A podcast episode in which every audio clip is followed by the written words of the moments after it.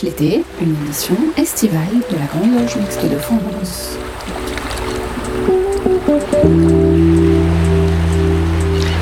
Bonjour à tous, bienvenue dans cette 90e édition de Pierre de Touche, l'émission hebdomadaire de la Grande Loge Mixte de France. Alors pour la troisième période estivale, Pierre de Touche a ses quartiers d'été. Au programme, les chroniques habituelles, mais également des coups de cœur de nos chroniqueurs. Une émission articulée cette semaine autour de différents regards sur le monde. Vous écoutez Pierre de Touche l'été et nous sommes ensemble pour une heure.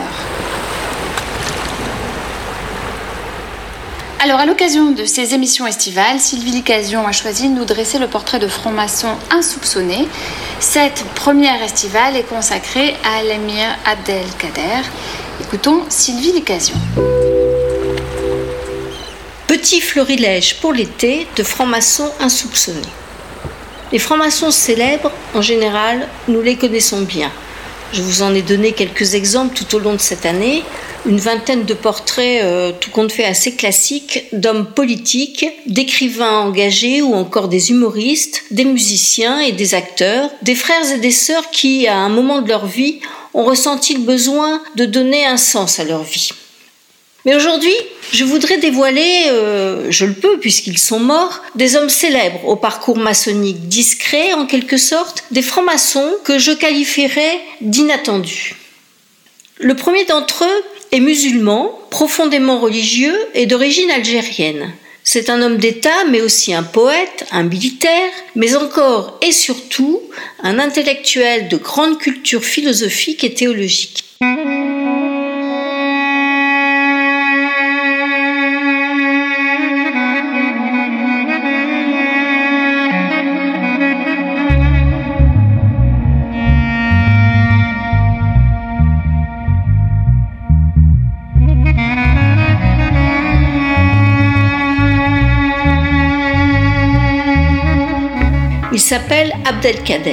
Il est né à Mascara en Algérie en 1808. Son père dirige une confrérie soufiste. Il grandit dans une communauté florissante sur les bords de la rivière de l'Oued El Hammam et il reçoit une éducation traditionnelle en théologie, jurisprudence et grammaire. On dit de lui qu'il savait lire et écrire à l'âge de 5 ans. Il devient un excellent orateur et il écrit très jeune des poésies. Mais c'est parce qu'il est avant tout musulman qu'il va s'opposer aux Français colonisateurs. En 1832, il proclame le djihad et défend le Dar al-Islam, qui veut dire le territoire musulman. Il réunit les tribus alentours, il est promu émir et crée un État indépendant. Sa zone d'influence couvre la province d'Oran tout en restant soumise à la France. Il est considéré comme le fondateur de la nation algérienne. Mais son état est éphémère. Il est battu par les Français et capitule en 1847. Il est fait prisonnier et ramené en France. C'est Napoléon III qui, en 1852, va le libérer, il va le pensionner et l'exiler en Turquie. Mais Abdelkader, lui, préfère Damas.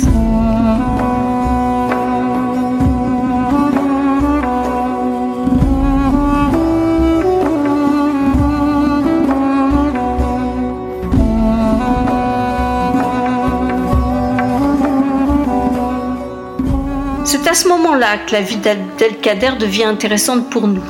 Pendant 20 ans de présence à Damas, il prend en charge l'enseignement des soufis. Il reste profondément religieux et musulman.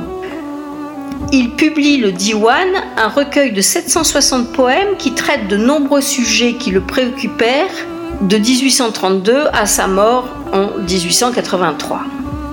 Abdelkader va accomplir ce qu'on appelle le Al-Insan al-Kami, que l'on peut traduire par l'homme parfait. Il est en exil, dans la 16 et dans l'extase il refuse le projet de Napoléon III qui veut faire de lui l'empereur d'Arabie.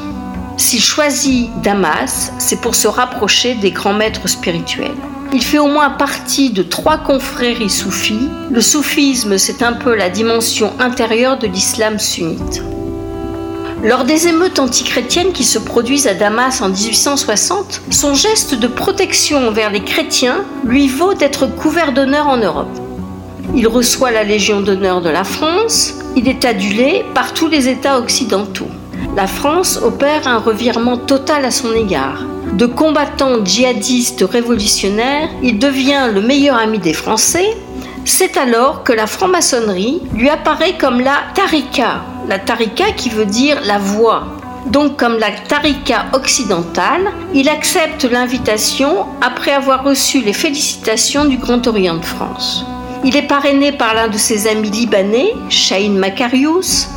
Le 18 juin 1864, il est initié à la franc-maçonnerie par la loge Les Pyramides d'Égypte d'Alexandrie par délégation de la loge parisienne Henri IV.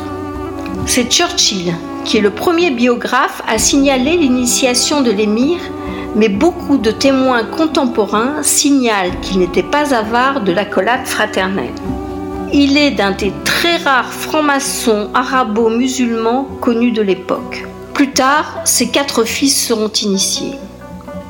Il est franc-maçon, mais il garde sa foi.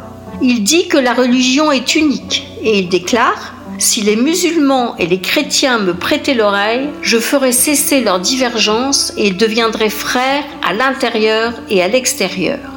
C'est une véritable main tendue aux deux parties.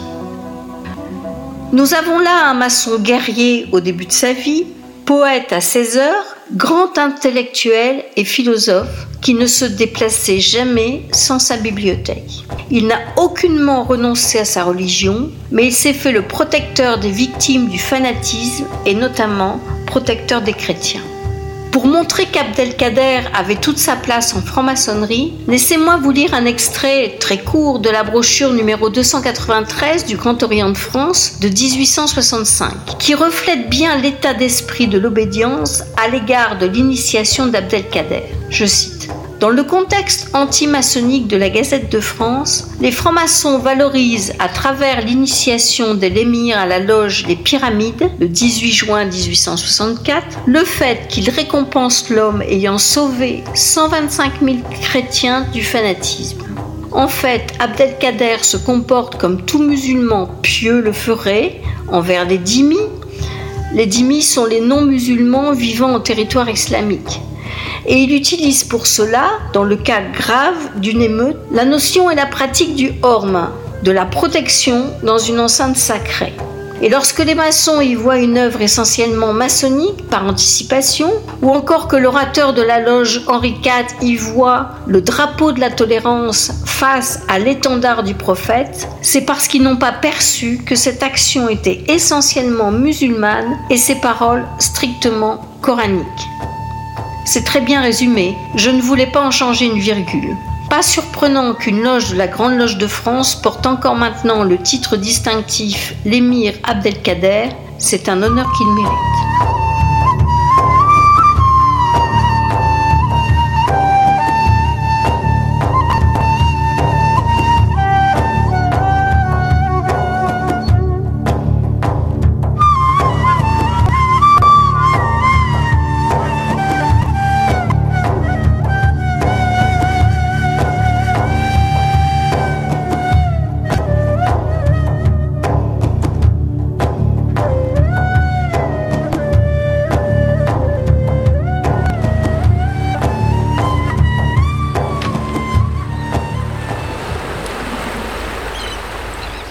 Maintenant à la chronique psychophilo de Michel Baron. Cette semaine, Michel Baron poursuit ses travaux sur la souffrance à la suite du colloque organisé par l'association Bioéthique et Liberté en juin dernier.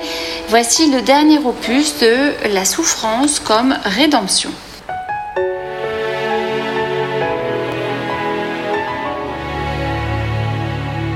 Elle cache sa détresse dans un regard perdu ne dévoile ses faiblesses que dans le noir absolu. Elle a l'âme d'une guerrière, un cœur de petite fille, mais toujours droite et fière. Elle se bat pour sa famille. Souffrir sans jamais le montrer. Souffrir, toujours les poings serrés. Souffrir sans jamais oublier. Souffrir, mais sans jamais tomber. Eh bien, malheureusement, nous allons de nouveau ressouffrir.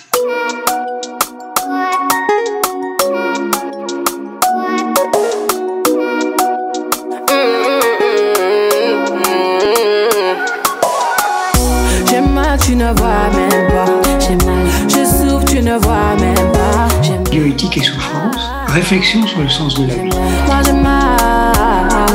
Un monde dépressif plongé dans la glaciation.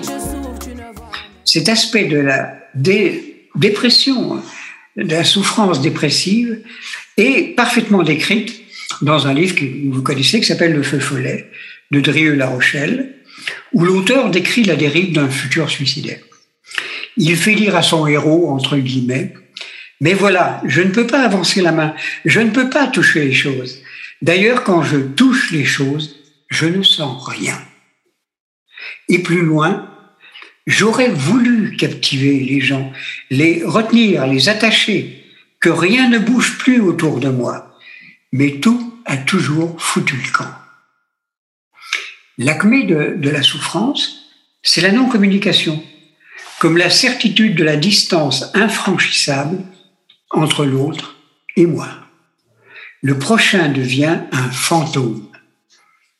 Que peuvent dire de cette souffrance la, psychiatrie ou la psychanalyse? Pour euh, ces deux disciplines, le constat de la souffrance psychique part du constat que le désir est causé par le manque et que ce dernier se renouvelle en permanence dans une tension vers sa décharge qui est souvent impossible d'emblée ou qui échoue dans sa résolution.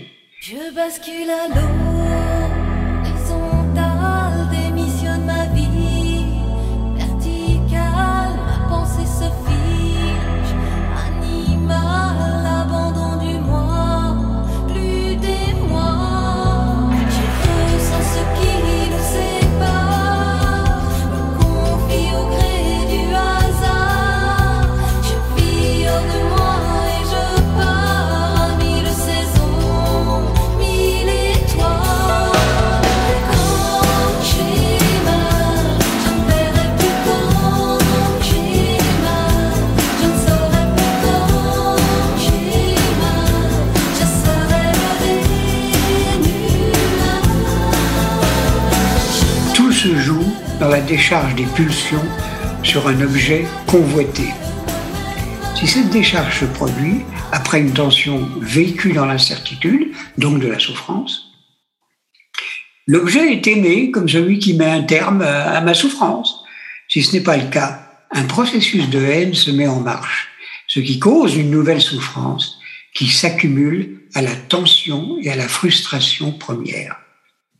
Freud, dans la métapsychologie, écrit Le moi est, déteste, poursuit avec l'intention de détruire tous les objets qui sont pour lui les sources de, sensa- de sensations, de déplaisir, qu'ils signifient une frustration de la satisfaction sexuelle ou de la satisfaction des besoins de conservation. On peut même soutenir que les prototypes véritables de la relation de haine ne proviennent pas de la vie sexuelle, mais de la lutte du moi pour sa conservation et son affirmation. Toute relation humaine prend donc racine à la fois dans le mélange de l'amour, l'objet fait cesser la tension et donc la souffrance, et la haine. Il m'oblige à renoncer à mon autonomie puisque j'ai besoin de lui pour ne pas souffrir. Je suis coincé dans cette relation. Pour Freud, Eros et souffrance est un atos apaisement, contrairement à ce qu'on pourrait penser. Fin des tensions, retour à une situation prénatale. L'échappatoire peut être, pour ceux qui le peuvent, c'est la sublimation. Donc la transformation éventuelle de l'objet, toujours incertain, en idéalisation de longue durée. Un calmant, pour tout dire. Il est intéressant de constater, au-delà de la différence philosophique, la proximité des sciences humaines avec le bouddhisme que nous citions tout à l'heure, et sa conception de la souffrance permanente des êtres et de leur quête pour y échapper. Au fonctionnement psychologique s'ajoute aussi une dimension culturelle et religieuse. Que l'on soit croyant ou pas, et qui est celle du sentiment de la faute et donc de la culpabilité, comme s'il fallait payer une note. Au bout de la souffrance salvatrice, existerait alors une rédemption possible, accordée par un principe que nous aurions eu le culot de vouloir dépasser inconsciemment, de manière sournoise en tout cas. Euh, Dieu, l'image du Père, l'État. Dès lors, l'autopunition est extrêmement euh, courante dans le cérémoniel de la souffrance comme rédemption. Que le péché, entre guillemets, contre autrui soit réel, imaginaire ou symbolique la psychosomatique regorge d'exemples. La littérature religieuse encouragera la rédemption par la souffrance. Par exemple, on oublie qu'au XVIIe siècle, un livre très célèbre d'un mystique des Pays-Bas, Kempis, s'appelait L'imitation de Jésus-Christ. L'imitation de Jésus-Christ était beaucoup plus euh, imprimée, réimprimée que la Bible elle-même. Donc, que, dit Ken Peace dans ce, livre? C'est une invitation au transfert de la souffrance dont le but est à la fois de plaire à Dieu, à Dieu le Père, en limitant la souffrance de Jésus, et donc d'être égal au Fils préféré, mais aussi en payant sa propre culpabilité d'espérer dépasser le même Père. Donc là aussi, euh, une espèce de, roue sans fin qui tourne comme ça et qui qui s'auto-alimente elle-même, dont notre civilisation, encore une fois qu'on soit croyant ou pas, est totalement pénétrée.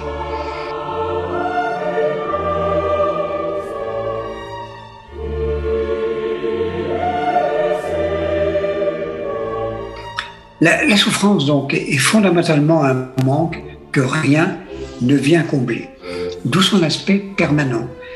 Car le manque est vécu comme une détresse post-natale pour l'homme qui recherche le comblement aléatoire du manque.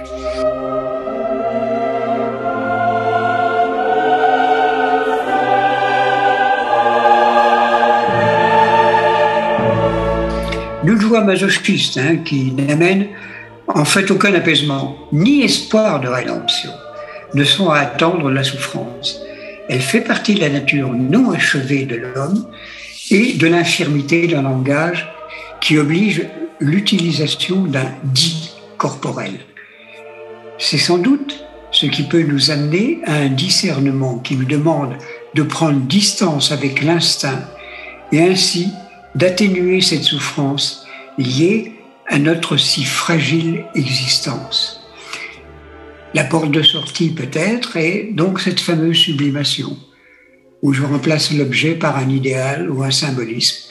Pourquoi la religion, euh, la politique, le sport, euh, et pourquoi pas la maçonnerie? bon dimanche à vous.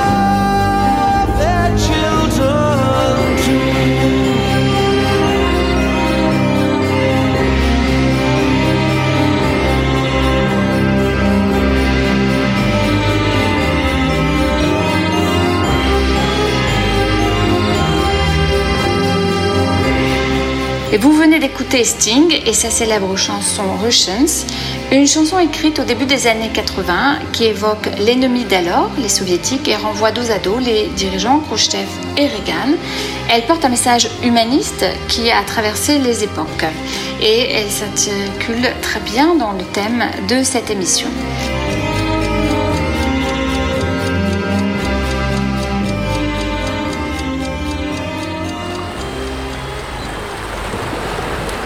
Alors, dans le cadre de sa rubrique hebdomadaire, Le Monde qui vient, eh Pierre Yana a choisi d'évoquer l'ouvrage de Timothy Snyder, Terre de sang, un ouvrage qui porte sur l'Europe entre Hitler et Staline. Pierre Yana.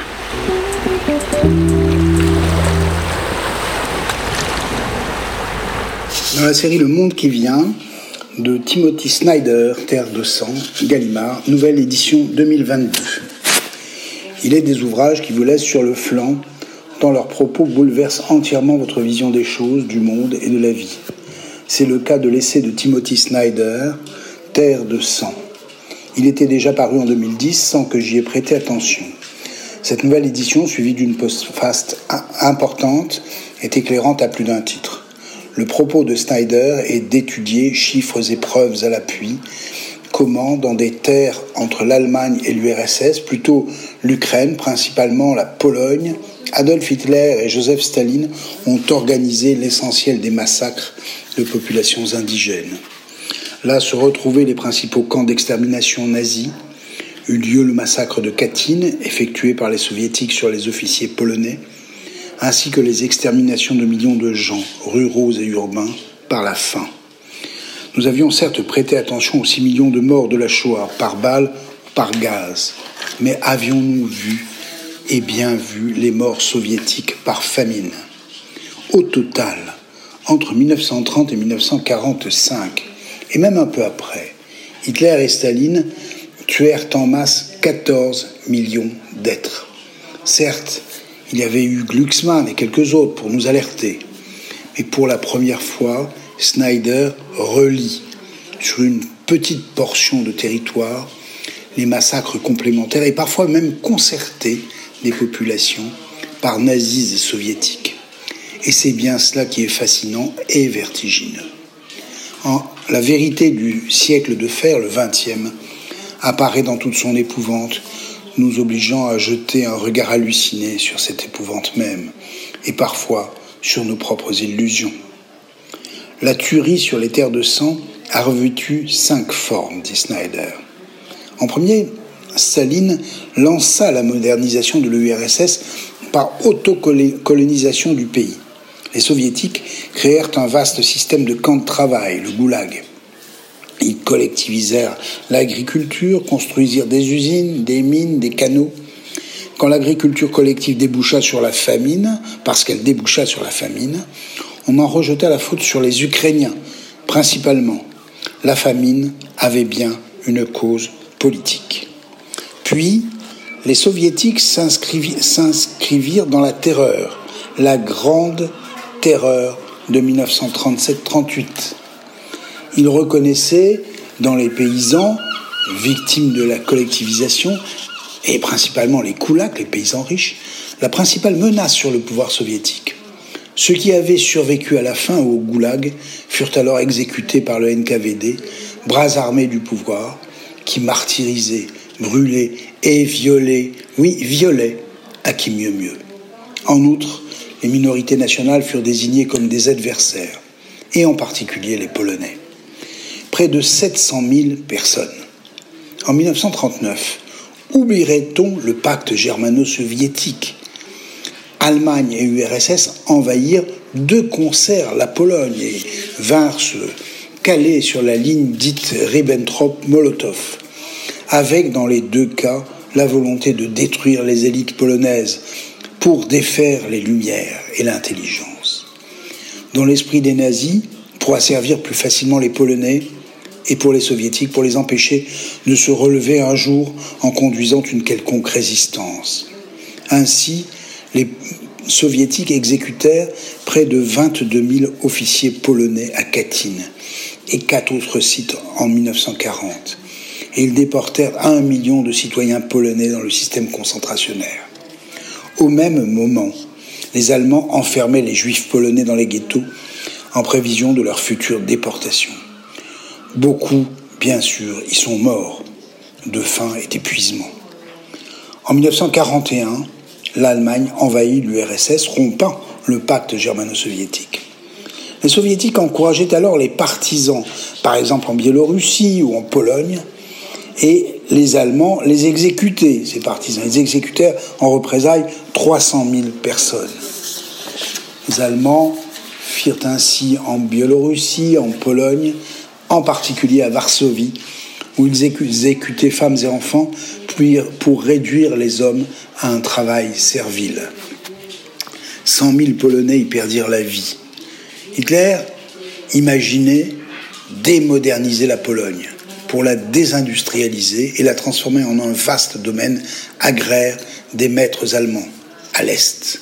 Pour cela, il fallait l'effondrement militaire de l'URSS, laissant l'Allemagne maîtresse de la Pologne, de l'Ukraine, de la Biélorussie, la Russie occidentale et du Caucase. Ensuite viendrait un plan de la faim, faisant mourir 30 millions d'habitants pendant l'hiver 41-42. Troisièmement, les juifs du RSS, comme tous les juifs du Reich d'ailleurs, seraient éliminés d'Europe dans le cadre de la solution finale. Quatrièmement, le General Plan Ost prévoyait la déportation et ou l'asservissement des populations restantes et le repeuplement de l'Europe orientale par les colons allemands.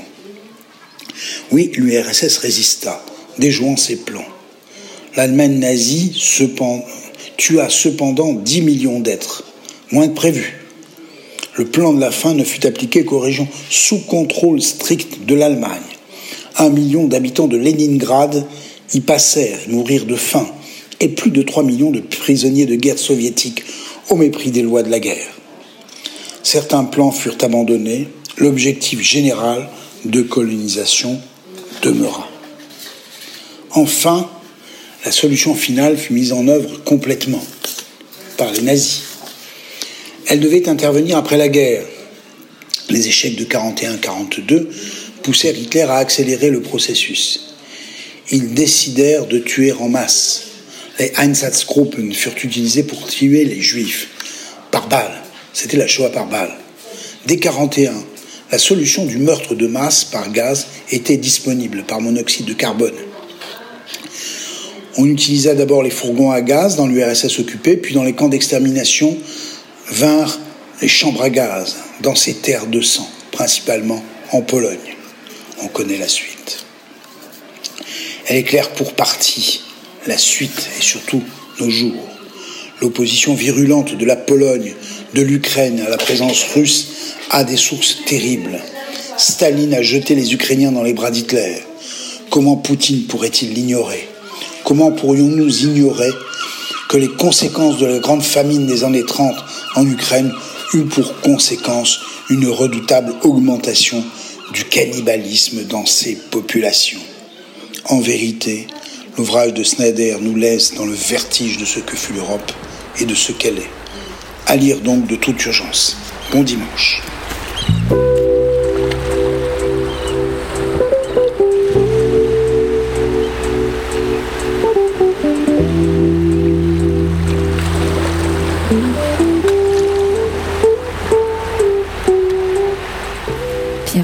L'été, une émission estivale de la Grande Loge Mixte de France.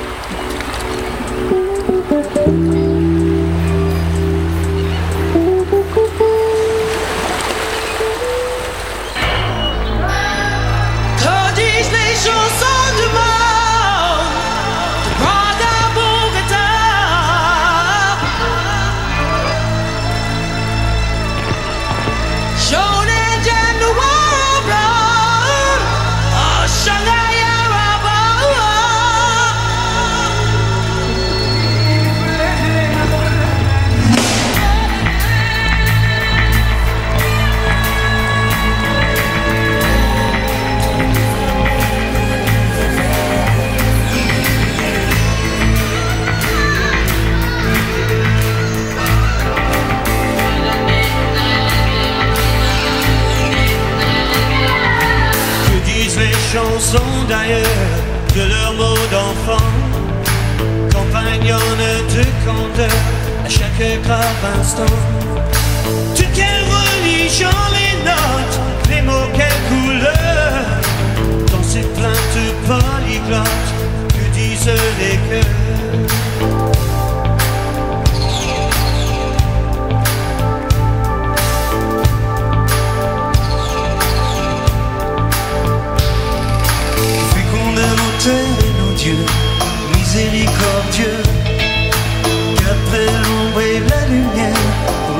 j'ai les pieux.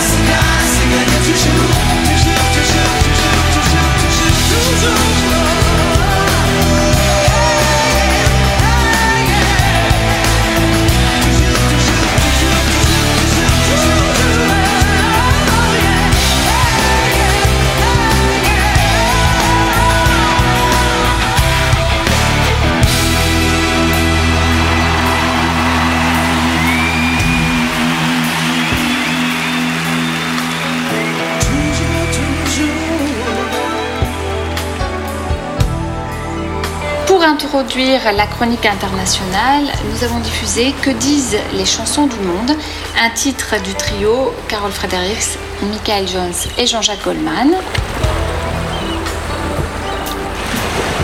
Alors, dans le cadre de la chronique internationale hebdomadaire, William Bray s'intéresse ce dimanche au Burkina Faso, le pays des hommes intègres.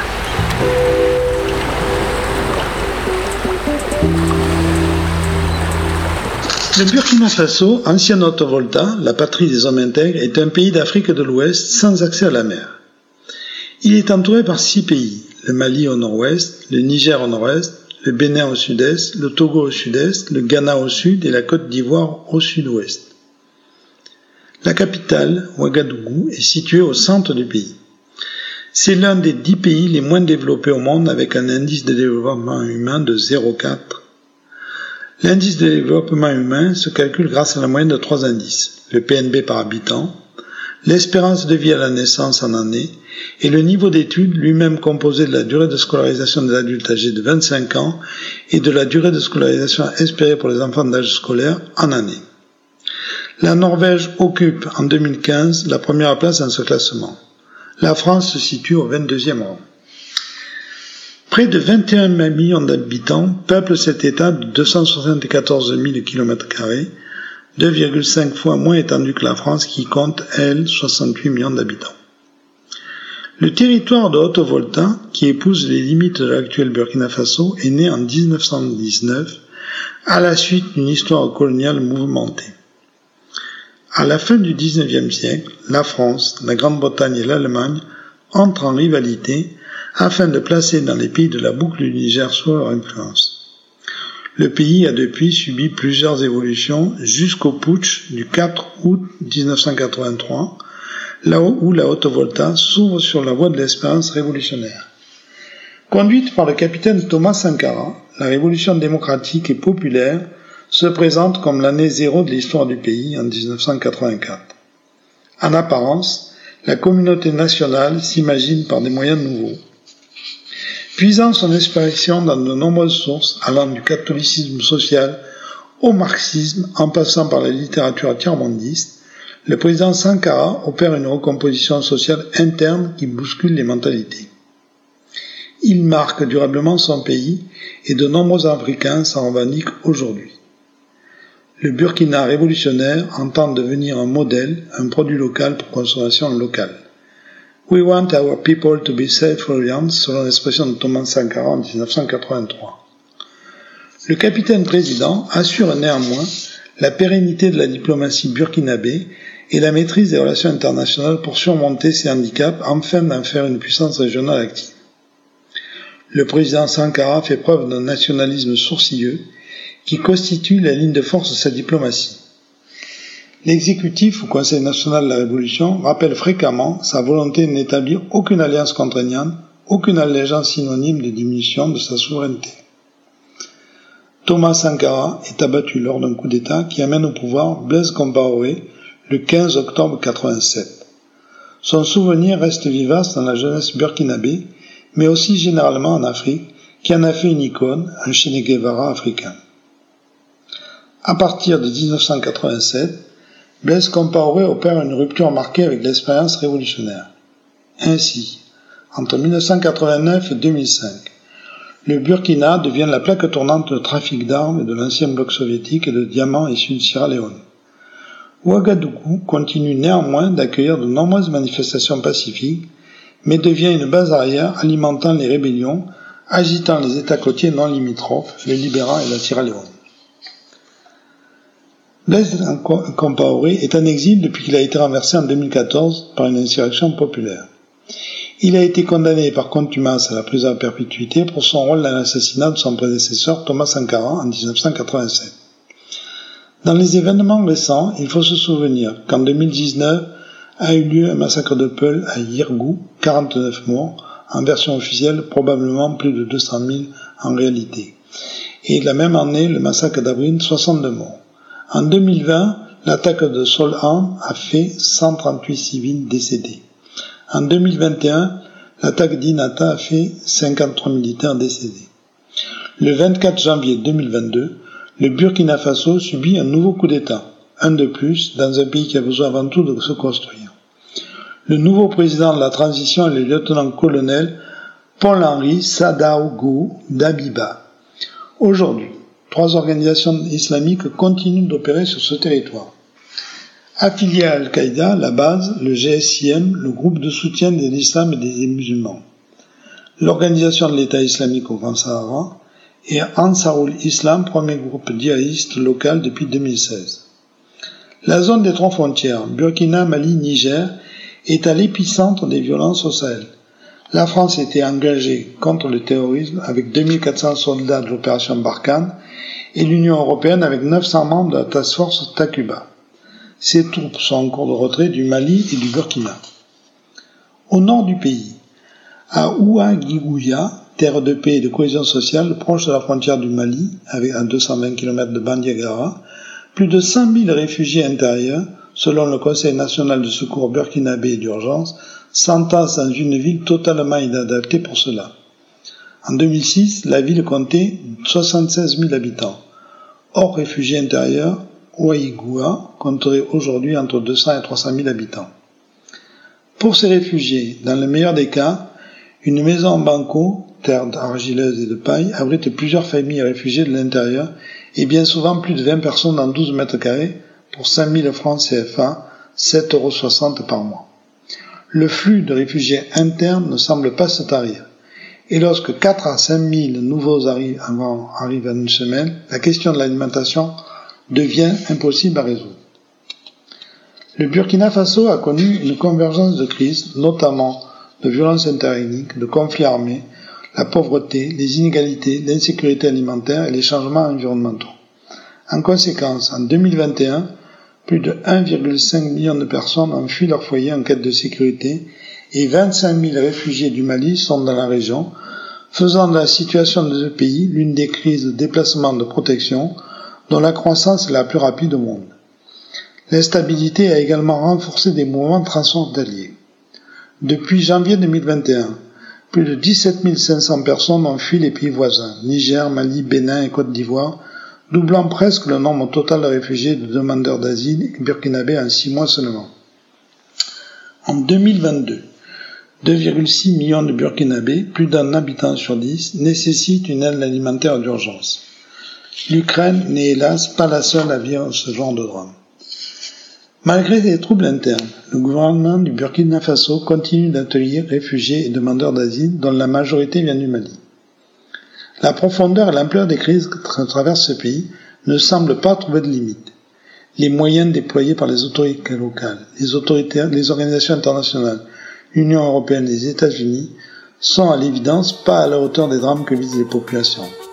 La question que nous devons nous poser, c'est jusqu'à quand sommes-nous capables de supporter ces situations?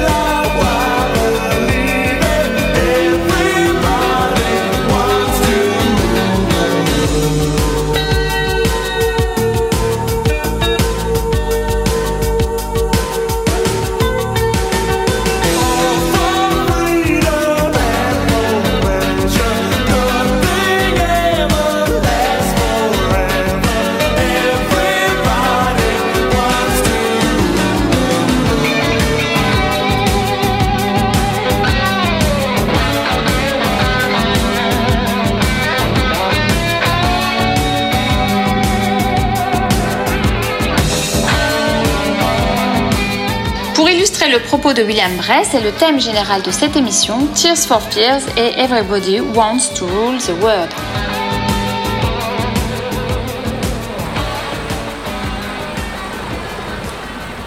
Alors pour cette édition estivale, eh bien Michel Baron nous propose une deuxième chronique psychophilo intitulée Le retour au Père du désert, une chronique qui évoque le thème du retour, de la recherche de la solitude et des ermites entre autres. Michel Baron.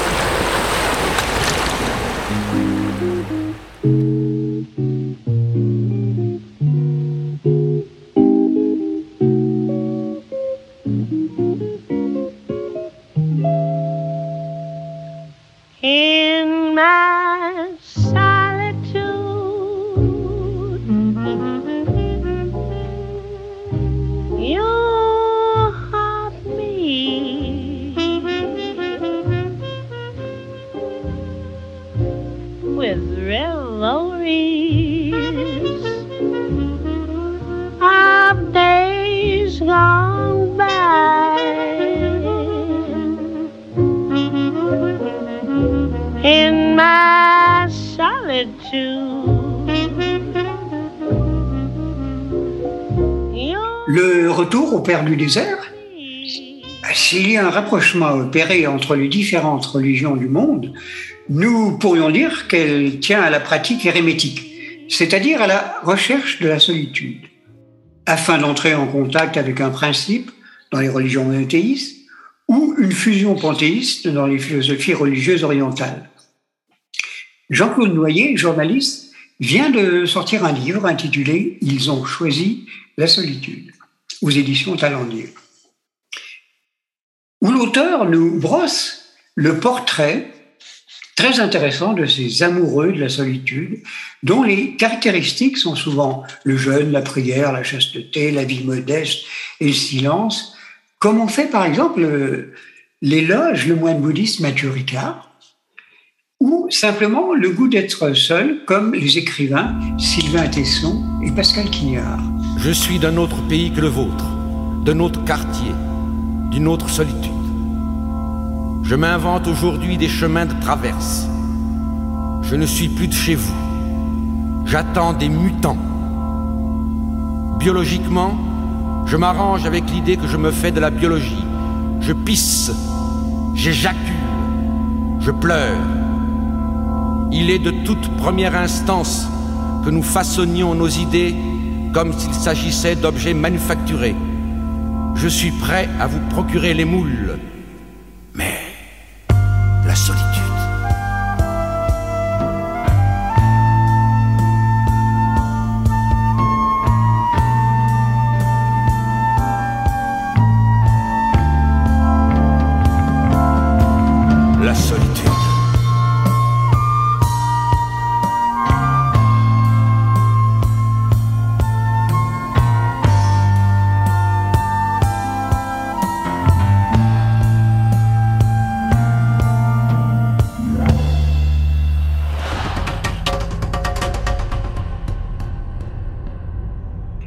C'est au IVe et Ve siècle que la solitude fut recherchée dans les déserts par les moines chrétiens à des fins spirituelles, mais il y avait bien longtemps déjà que les autres traditions religieuses s'adonnaient à cette pratique.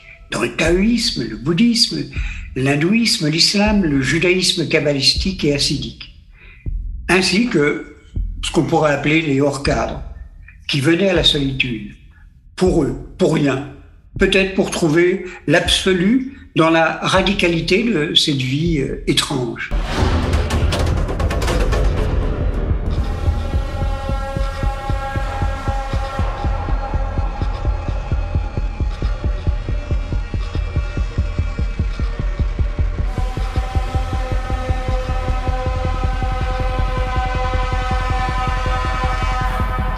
C'est entre le XIe et XIIIe siècle que les ermites verront le plus grand développement, avec un renouveau au XVIIe siècle.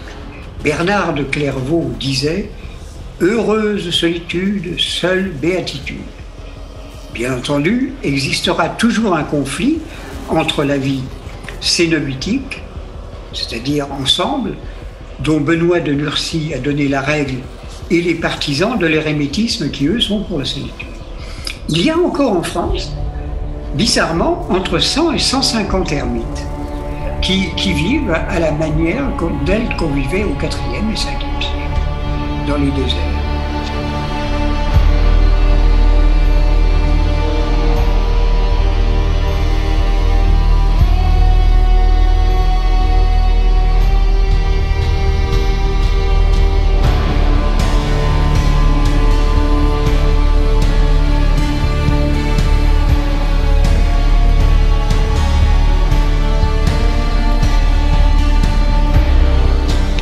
Phénomène, bien entendu, se répand dans les sociétés industrialisées aussi qui n'y échappent pas.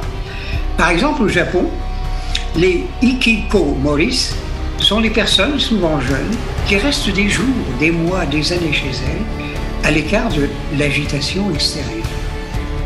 Cet ouvrage de Jean-Claude Noyer est complété étrangement par un article paru dans la revue Télérama du 6 avril 2022 intitulé Ils n'en veulent pas et ils le disent, qui fait état du non-désir sexuel, quelle que soit sa nature, d'une sorte de sublimation permanente chez une population qui se situe souvent entre 20 ou 30 ans.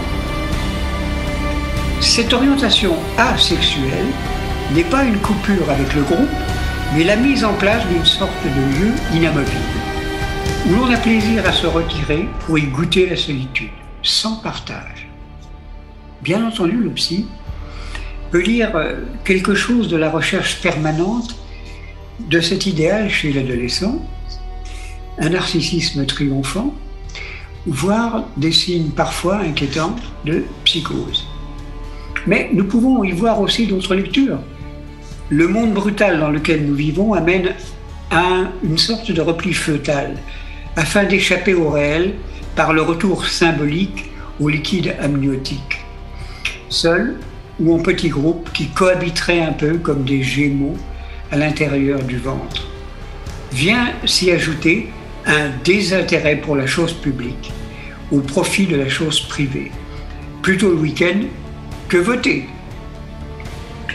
La maçonnerie constitue, dans une tradition que l'on pourrait appeler cénobitique, ce lieu où l'on peut vivre ensemble pleinement, parce qu'on est bien dans ce jardin d'Épicure. Mais elle est aussi parfois une orientation vers l'érémétisme par la place qu'elle donne à l'importance capitale du silence. Retournons de temps en temps au désert, le temps qu'il faut, mais revenons vite par la première caravane qui passe afin de retrouver la parole de l'autre dans l'agitation du souk.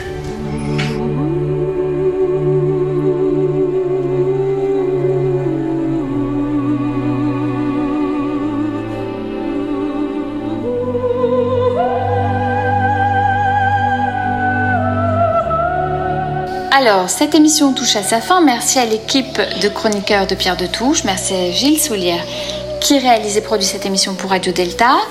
N'oubliez pas de nous suivre sur les réseaux sociaux, Twitter, Facebook, Instagram et YouTube.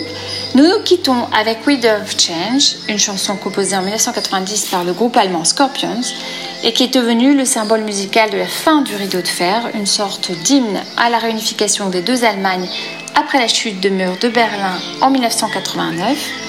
Bonne semaine à vous, bel été et à dimanche prochain. Park, listening to the wind of change. An August summer night, soldiers passing by, listening to the wind of change.